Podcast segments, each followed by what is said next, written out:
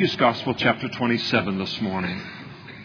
If you're with us this morning and you don't have a Bible, there are men coming up the aisles right now. They do have Bibles, and just get their attention. They'll get one into your hands that's marked to our text. And always great to hear the Word of God, but doubly great to be able to hear it and uh, read it with your own eyes as well. And so take advantage of that opportunity.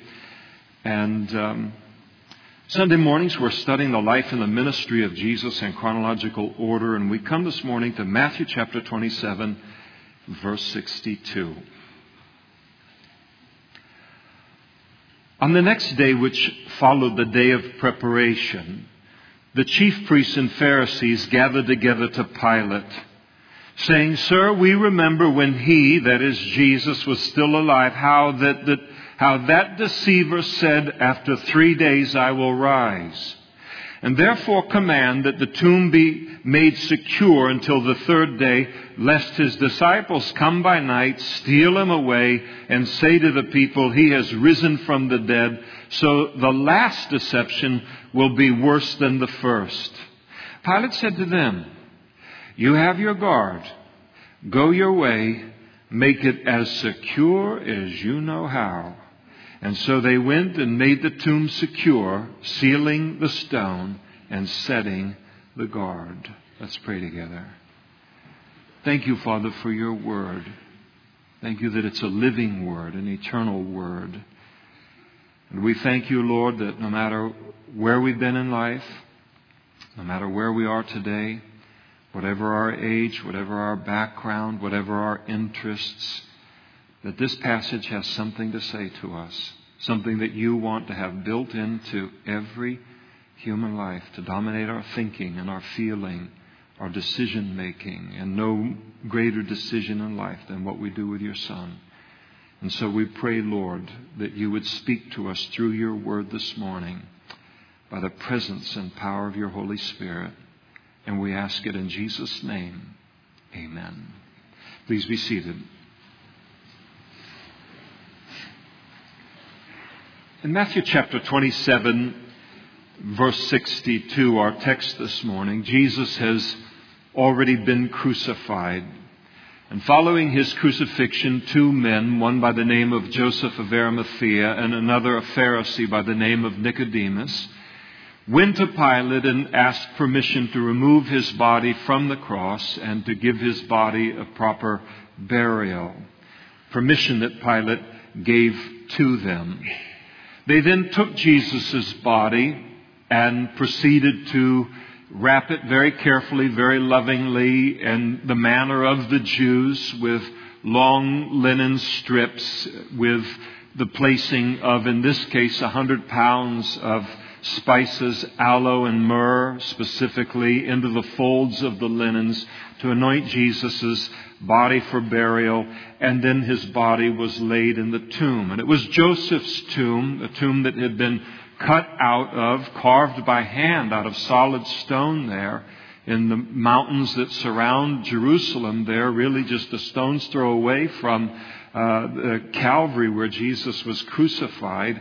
But it was intended really for his own burial and the burial of his family, as I said, cut out of stone.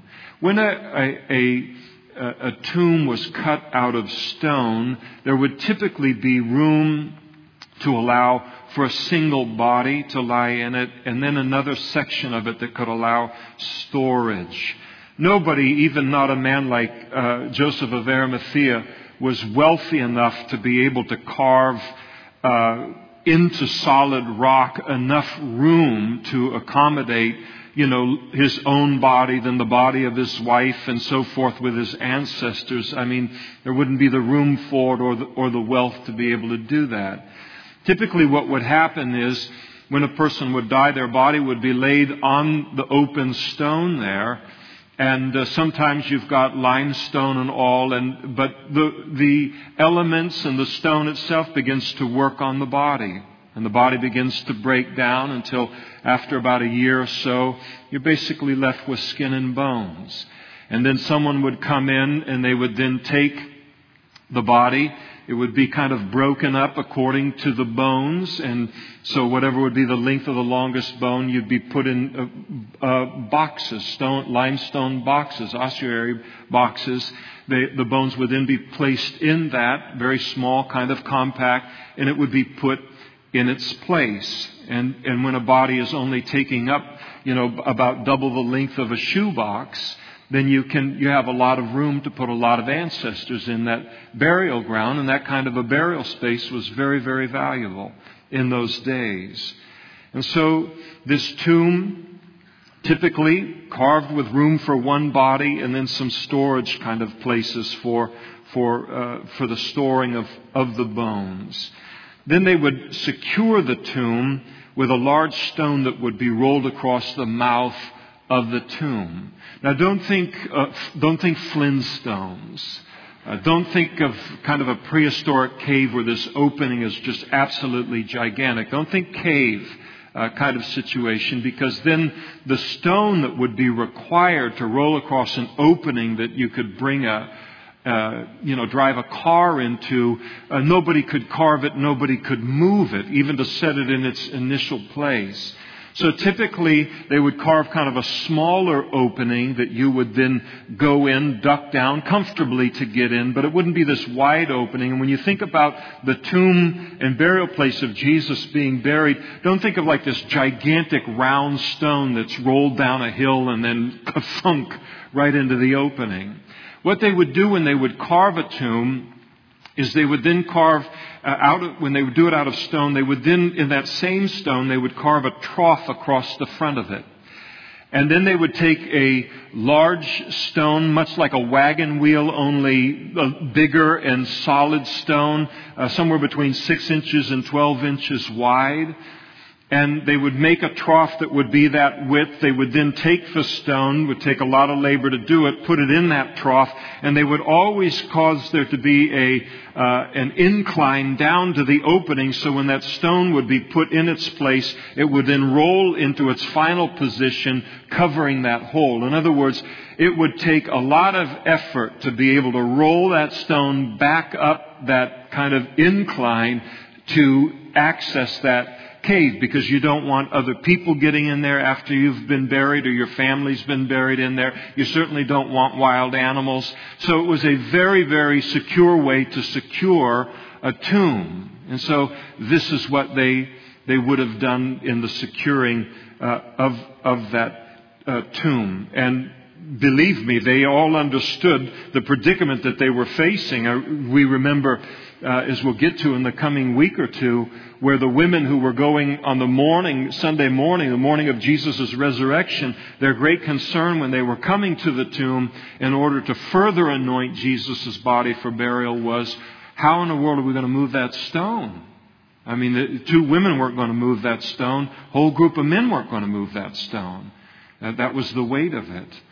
None of this. Here you have Jesus dead.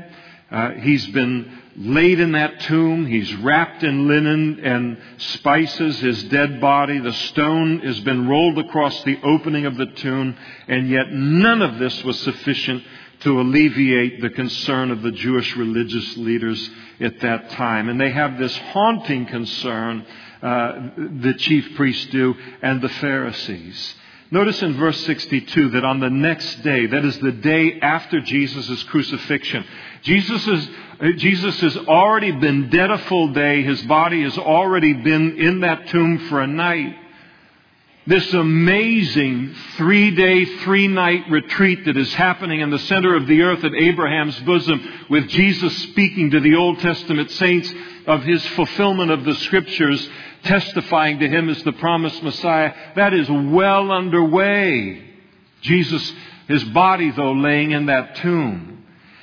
And so they come, verse 62, these religious leaders, they come together to Pilate, and I love it. I mean, you look at it, the day before in the crucifixion of Christ, Everything went their way. It could not have gone more perfectly. They could not have, in their wildest dreams, have believed that the plan that they had foisted upon Pilate to secure the death of Christ, it had absolutely, sure there were some hitches. They had to get people yelling and screaming and all, but I mean, at the end of the day, they had Jesus dead on that cross, which was their intent. And so in their mind, they then go to sleep that night confident that they've eliminated the single great risk that Jesus posed to their power and to their traditions, to the great money making machine that had become, religion had become under these religious leaders.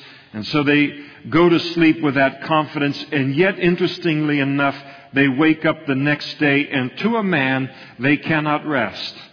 They all wake up thinking about Jesus. He's still troubling them.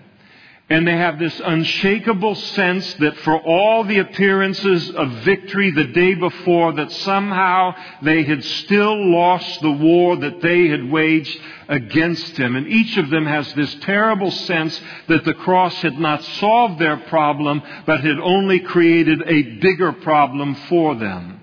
Because now they're concerned, not so much with his death, but about the possibility of Jesus' resurrection. And it was a legitimate concern.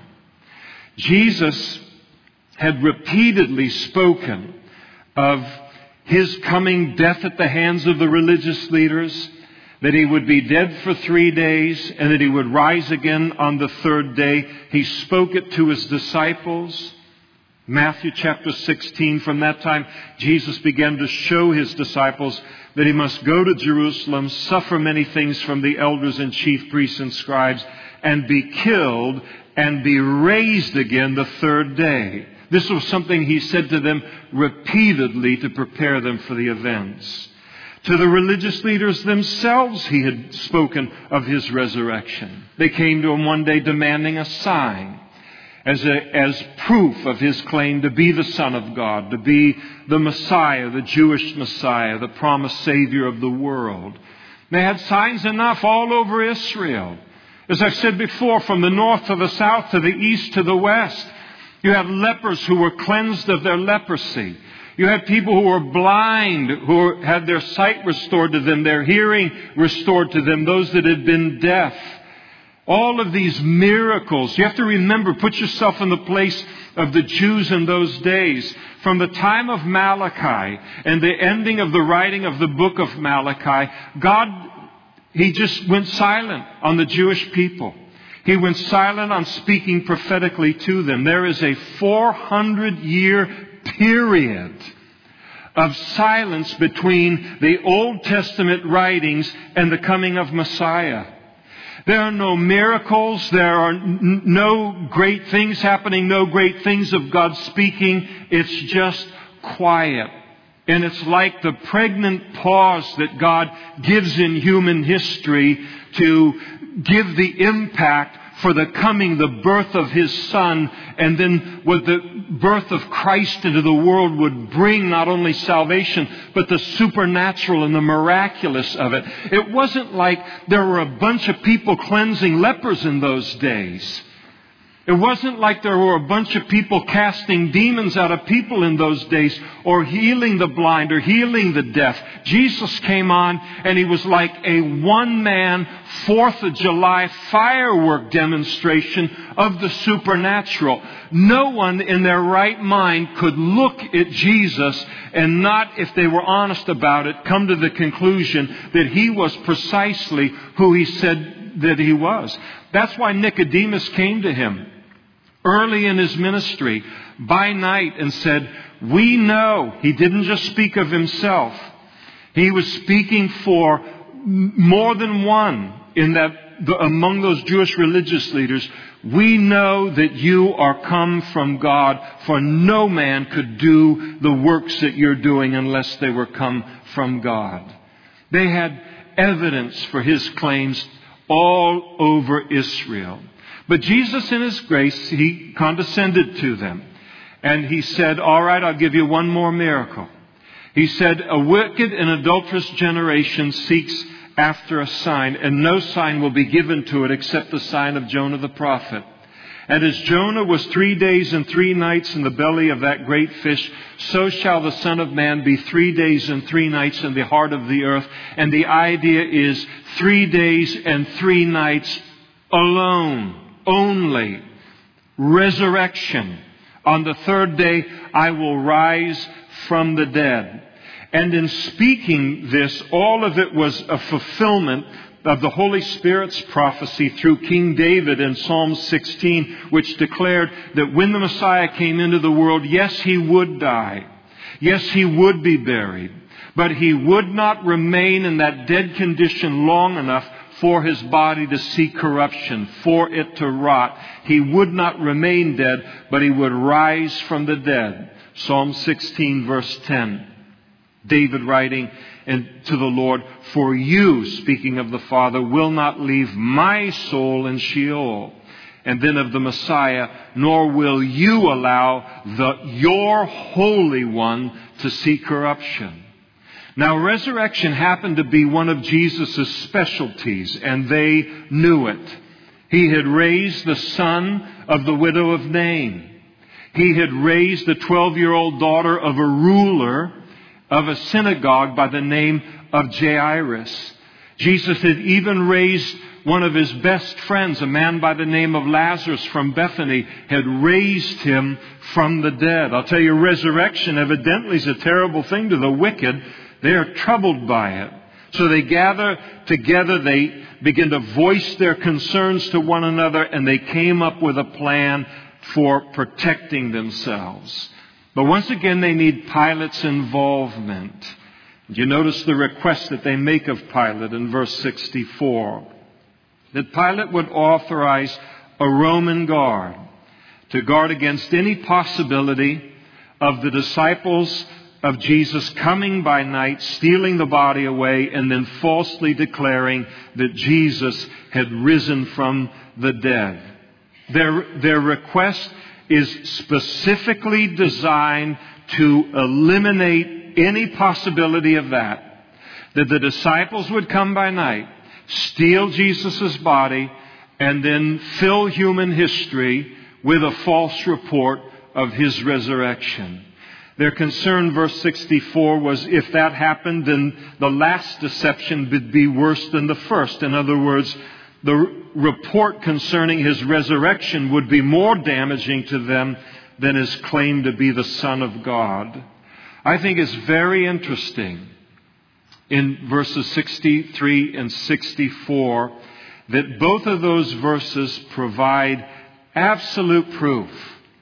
Not from the mouth of Jesus' friends, not from the mouth of his followers or his disciples, but absolute proof from the mouth of his enemies against any kind of later fantasy that might arise within the heart of man that Jesus had not actually died on the cross, but that he had merely swooned, that he had fainted on the cross.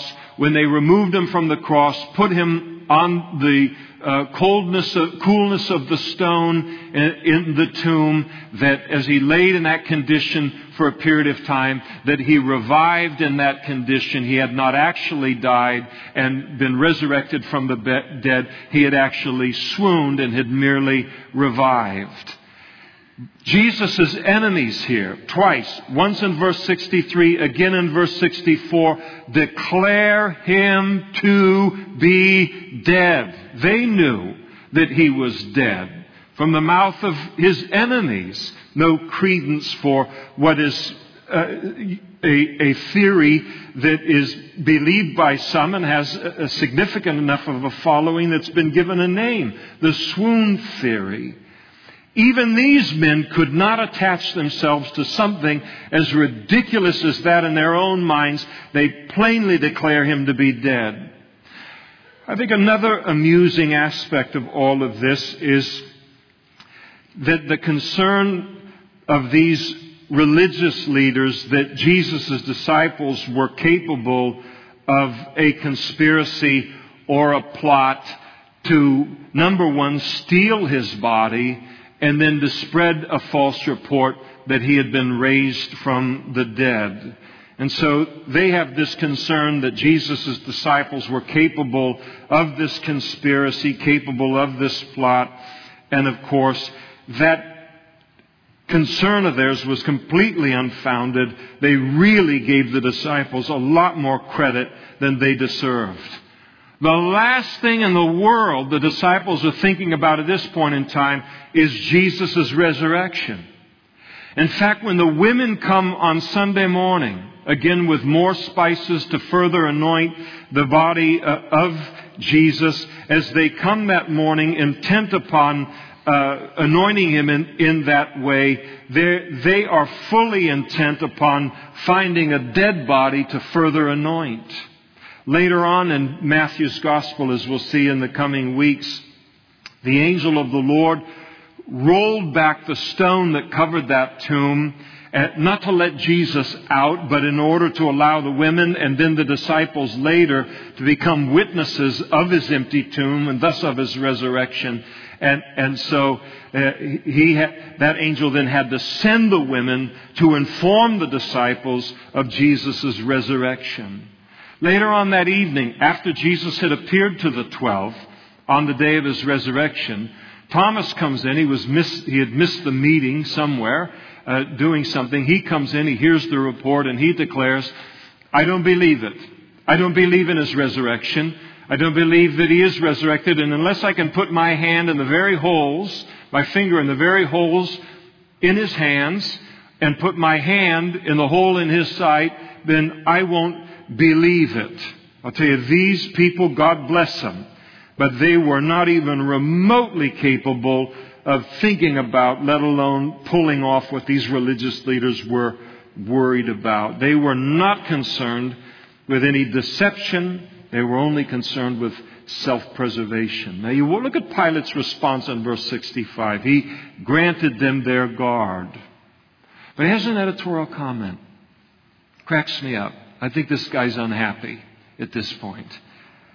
So he grants them the guard, but he does with the added statement go your way, make it as secure as you know how. You secure that tomb as best as you know how. And he not only gives them their guard, but he makes the entire Roman garrison available to them that is stationed in Rome. Don't take two. Don't take three. Don't take four. Don't take ten. You take as many Roman soldiers. We're talking about the Praetorian Guard. We're talking about elite special forces kind of people in the Roman military, the greatest military in the world at that time. You take however many you think you need in order to satisfy yourself that you've put a sufficient guard around that uh, tomb. He makes all of them available to them for the task. And he had plenty of Roman soldiers stationed there in, in uh, Jerusalem for them to choose uh, from. He leaves the management of it entirely up to them. Take as many as you think you need to guard against the false report of his resurrection.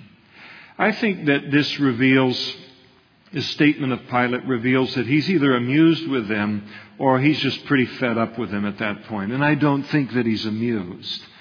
And the reason that I don't think he's amused with them is the phrase that he says to them. He says, uh, tells them to go their way. In the original language, the Greek, which is the original language of the New Testament, that go your way is a single word in the Greek, and it literally means to lead under. The idea is of something seeking out of sight. He is basically telling them, get out of my sight. Get out of here, disappear, go away. I don't want to see any more of you. Pilate's fed up with them at this particular point.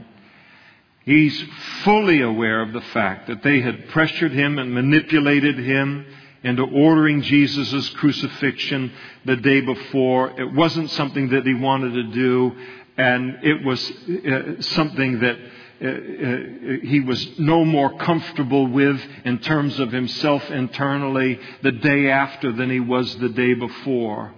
He knew they had delivered Jesus to him out of envy. He knew for a fact over and over again, he declared that he couldn't find a fault in Jesus. Each time they would then, he would defend Jesus, they would come against him and, and shout him down. And, and finally he senses that the, the trap that he's in and he desperately tries to wash his hands of the situation, but they wouldn't let him. And he's tired of it. He doesn't like what happened to him yesterday and he doesn't like it anymore the day following. And so, in effect, Pilate is declaring, I'll supply you with as many guards as you think necessary to secure that tomb. You take as many as you need, so that on the third day following this man's death, you will not have me or his disciples or anyone or anything else to blame for what happens. Pilate seems to know that they've gone out on what is known today as a fool's errand. He seems to have a sense that they have no more hope of stopping the resurrection of Jesus than waking up in the morning and waving their hands at the sun and shooing away the sunrise. Well, undeterred, verse 66, they then proceeded to make the tomb as secure as they knew how. And they not only set a heavy Roman guard around that tomb, but then they had the stone covering the tomb sealed, which was a, a, a, cord covered with clay or wax, which was an official Roman seal that was impressed upon it that forbid anyone uh, coming even close to that particular stone or to that tomb or to the guards that were guarding that tomb. How successful were their attempts? Well, I notice how troubled heaven was by this Roman guard in the sealed tomb. Oh no, a Roman guard. In a cord with wax on it. What will I do? Know, there's an old saying, the, the first verse of the Bible, uh, in the beginning God created the heavens and the earth. And once a person believes that verse, I mean, everything else is just mop up. I mean, it's just simple after that. But notice how alarmed the Lord was and, and how effective this was in stopping a resurrection. In chapter 28, verse 1 Now, after the Sabbath, as the first day of the week began to dawn, Mary Magdalene and the other Mary came to see the tomb. And behold, there was a great earthquake. For the, an angel of the Lord descended from heaven, came, rolled back the stone from the door, and he sat on it. And his countenance was like lightning, and his clothing as white as the snow. And the guards, this great elite Roman force, shook for fear of him. They're losing control of their innards. They're terrified of what's happening here. And they became like dead men.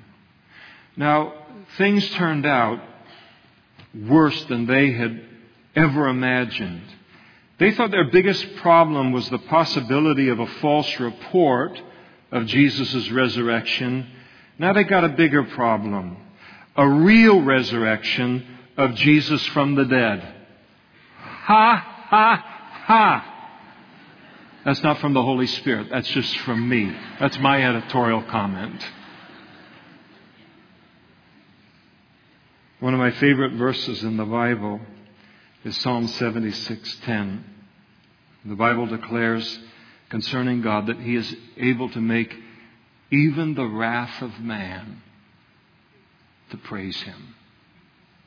I think about it often concerning the blasphemy that's directed toward Him, the scorn, the disrespect, the ungodliness, the things that are directed toward Him. And I often think about that verse and how the Lord, before everything is said and done in human history, he will make even the wrath of man to praise him and to praise his purposes. And he certainly did it here. These enemies of Jesus thought they would provide proof against Jesus' resurrection, and instead they ended up providing proof for it. They wanted to eliminate any possibility of the disciples coming by night, stealing the body away, and then falsely declaring that Jesus had risen from the dead. And with their guard, they very effectively did so, leaving only an actual resurrection to explain the empty tomb. That seal and those guards established the fact that if that tomb was really found empty on that third day, then the only thing that could explain it would be the fact that Jesus must have risen from the dead, and he must have risen indeed from the dead. And little did they realize that they were proving the fact of the resurrection of Jesus beyond any controversy. The Bible speaks of the Lord, and one verse concerning him declares that he sees our thoughts while they're still afar off. He knows what we're going to think before we think what we think. That puts us at a terrible disadvantage in any kind of an argument with God. It certainly puts us in our place in terms of how small we are in, in, the, in light of God. And it certainly makes foolish any attempt by man to try and trap God or to make a liar of him or a liar of Jesus and his prophecies or to try and trap the Son of God inside of a tomb. God knows what we're going to think before we even think what we're going to think, and is able then to work it so that it is not effective against His plans and against His purposes. And to me, this great plot of the Jewish religious leaders at that time, it speaks to us of the foolishness of betting against God and against His Word. God wasn't troubled and He wasn't anxious over this plot that they had. They chose here to bet against Jesus' words, and they found out that it's a folly to do that, that His Word his truth is the only sure, unshakable thing in the world. Jesus said, Heaven and earth is going to pass away, but my word will never pass away. For those of you who sit here this morning and you have not yet put your faith in Jesus, do you know why this little section of Scripture, one of the reasons that this little section of Scripture exists in the Word?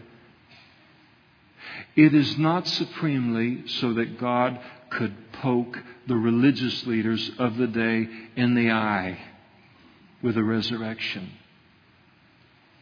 But it was in order that you would see the actions of even his enemies against him here. And the actions of his enemies work so thoroughly and quietly and majestically against them that they, in fact, in their own actions, have removed any credence to the swoon theory in human history. And his own enemies have removed for any thinking person Anyone investing even five minutes of their time or their mind in the idea that Jesus was then put inside of a tomb and his body stolen by his disciples and a false report entered in, into human history related to him. This is placed in the scriptures because God knew that you would be raised in the world at a time in which you're being raised in the world in which those great theories are put out in order to undermine the faith of people related to Christ. And then people listen to them and they give them credence. Yes, the swoon theory. Yes. Oh, yes, of course. Well, they just went and they stole and then they put the report out and then nobody ever goes to the Word of God where God said, I saw this thing coming 2,000 years ago and I placed a safeguard for your faith in Christ by allowing this event to occur so that you would not be deceived by the foolishness of man today who are as full of false motives, as threatened by Christ today as ever they were, even religious men, as ever they were 2,000 years ago, and have no concern for your faith, only that their little religious machine would continue, even if it means you missing heaven, or the secular equivalent of that. God loves your soul. God knows what you face in this world, how diabolical it is, how sophisticated it is, how it works so uh, layer upon layer upon layer in its brainwash to keep people from God, to keep them from Christ with so many lies. And He comes in and He allows this great thing to happen to remove two of the greatest lies that He knew would be spread about His Son and His Son's resurrection so that those lies would not be a stumbling block to you coming to faith in Him. Jesus raised Himself from the dead on the third day, demonstration of His power and His authority.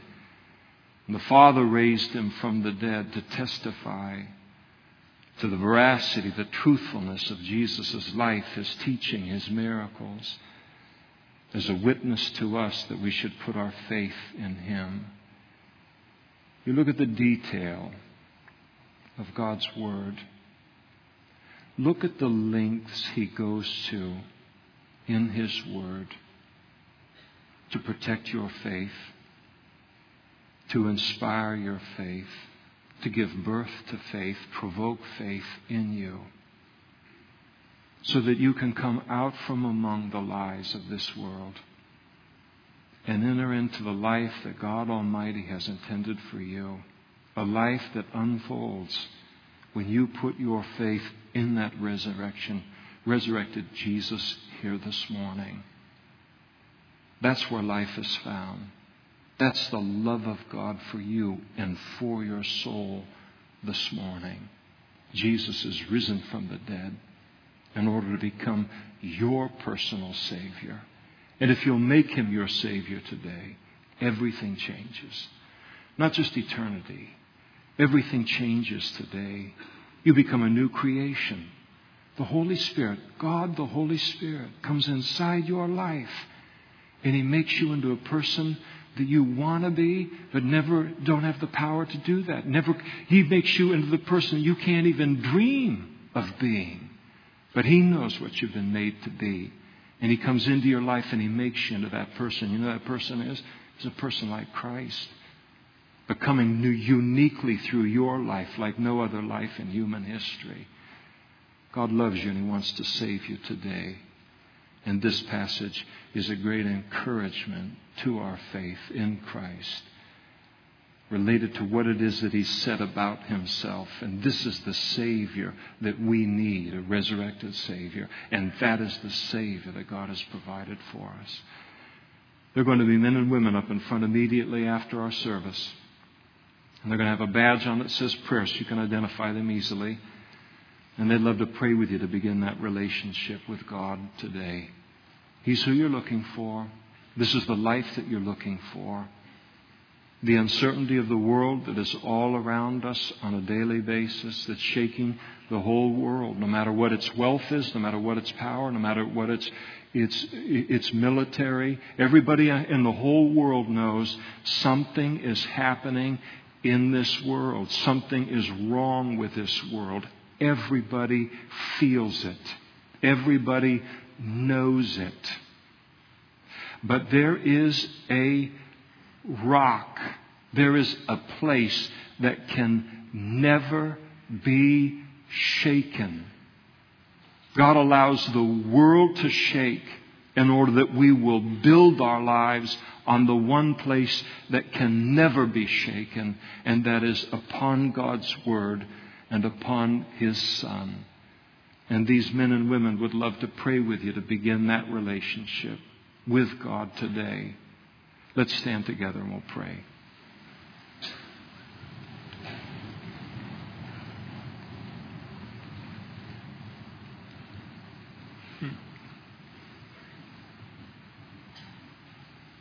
Father, we love you. You know that, but we love to say it. We love the detail of your word. We love the nuance of it. But more than the facts, Lord, more than the picture that's produced in our mind as we watch all of this unfold, we see behind all of it your concern for our souls, your concern that we would not be deceived by the darkness and the wickedness of human hearts and their lies concerning you and concerning your Son. And we thank you, Lord, for the power of this witness from your throne to faith, to encourage faith in Jesus. And we pray for each man and woman that stands before you right now, Lord. Pray that you just would speak to their mind right now. They're your creation. Let them know their home. Let them know this is the truth. Let them know this is how they enter into the life that you have for them. Just testify to them, Lord, by your Holy Spirit and bring them into your family, into that unshakable place today. Thank you, Lord, for your word, the privilege of studying it this morning, and the privilege of being able to do it with one another and to do it in fellowship with you. And we give you praise in Jesus' name. Amen. If you need prayer for any